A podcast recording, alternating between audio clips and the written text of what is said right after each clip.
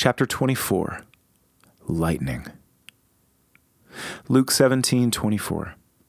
For the Son of Man in his day will be like the lightning, which flashes and lights up the sky from one end to the other.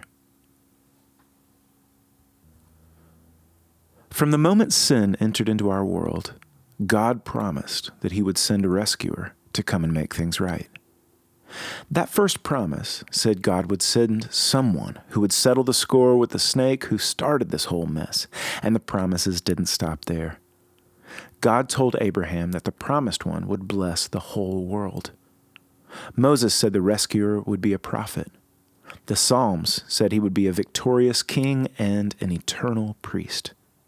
It turns out that the whole Old Testament and the entire history of God's dealings with his people were one example after another of reasons why the people needed to be saved, all wrapped up with promises about the Savior who was going to come. For more than 3,000 years, the people of God waited longingly for the Anointed One, or Messiah. The thing is, when this rescuer finally showed up, they rejected him. How did that happen? How did God's people not recognize that Jesus was the one they had been waiting for? He fulfilled all those Old Testament prophecies perfectly. God had told people exactly which village the Messiah would be born in, and Jesus was born there. He said the Messiah would be miraculously born of a virgin, and as unbelievable as it might seem, that's exactly what happened. God said, Out of Egypt I will call my son. And it turns out that Jesus moved to Egypt as a toddler and had to come to Nazareth from out of Egypt. God said he would be David's son from the tribe of Judah.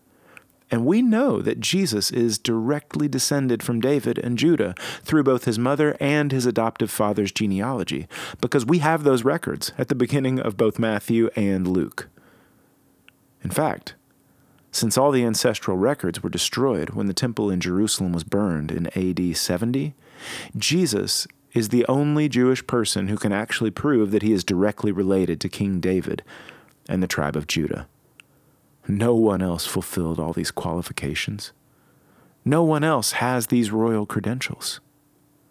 And even so, they missed it all throughout Jesus' ministry, the people who should have been celebrating his kingship rejected him outright. Scriptures were being fulfilled. Power was going out. People were healed. Demons were on the run. Nature itself was bending and bowing to heed his every command, and yet they didn't get it. The high priest, along with all the religious leadership, dismissed Jesus.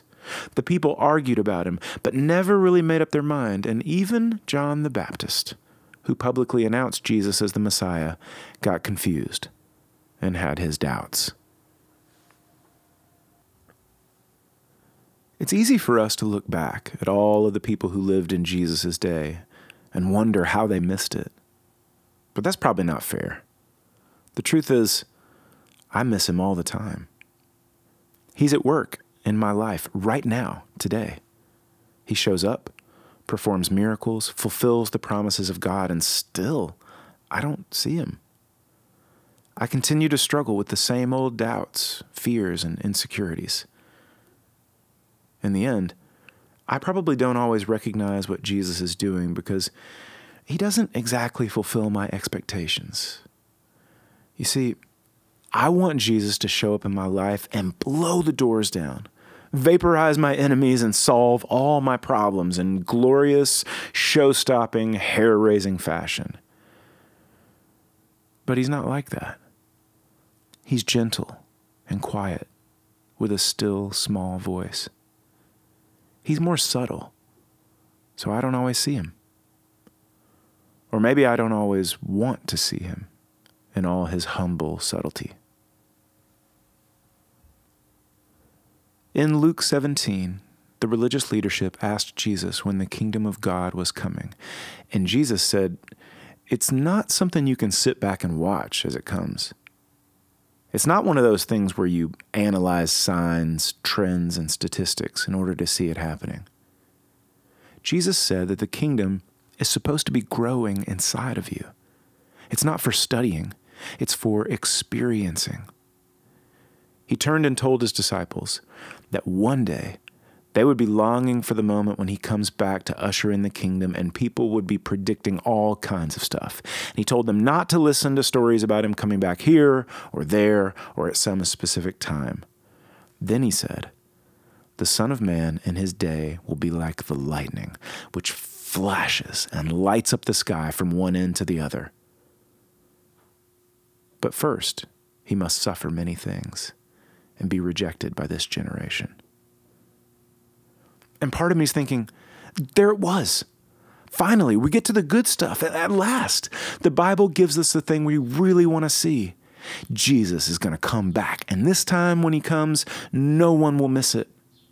Paul says every knee will bow and every tongue confess that he's Lord. He will come back as a king on a white horse, victorious and powerful. Subtlety? Out the door. Jesus said he would be like lightning. Lightning is powerful, dangerous, awe inspiring, unmistakable, and it turns darkest night into instant day. Wow. That's the day we've all been waiting for. In fact, why couldn't we just skip all the other stuff and go straight to the Lightning King, scattering his enemies with the sword of God? Jesus said, First, I must suffer. The promise God gave to Eve in the garden was that the rescuer would crush the head of the snake, but only after the snake bit his heel. Isaiah foretold the suffering servant who would bear our wrong and be crushed for our iniquities. We would be healed, but only because he would be wounded. John the Baptist called him the Lamb of God. In other words, the one who would take away our sin by laying down his own life in pain and disgrace. Poverty is first, rejection is first, suffering and blood and death are first. You know, I've always kind of thought that the cross was just a landmark that had to happen on the way to the real story, the lightning day, when everyone will see Jesus as king and really understand who he is. But it turns out that even then, the real story will still be this one who suffered for us. You see, in heaven, they're going to sing, Worthy is the Lamb who was slain. In the prophecy of Zechariah in chapter 12, the Lord talked about that great day when the promised one will return and everyone will see him. He said, I will pour out on the house of David and the inhabitants of Jerusalem a spirit of grace and supplication. They will look on me the one they have pierced, and they will mourn for him as one mourns for an only child, and grieve bitterly for him as one grieves for a firstborn son. When Jesus comes back, everyone will see him. He will be like lightning. No one will miss the message. And from one end of the sky, clear across to the other, the story will be that God Himself has suffered and died for the people He loves. For more, get to a quiet place. Read Luke 17, 20 through 25, and Zechariah 12, 10 through 14. Jesus always wants his death on the cross to be his story, even when he comes back in victory and glory. Why is that? What is he saying to your heart by keeping the cross the main thing? Are you eager for the day when he comes back?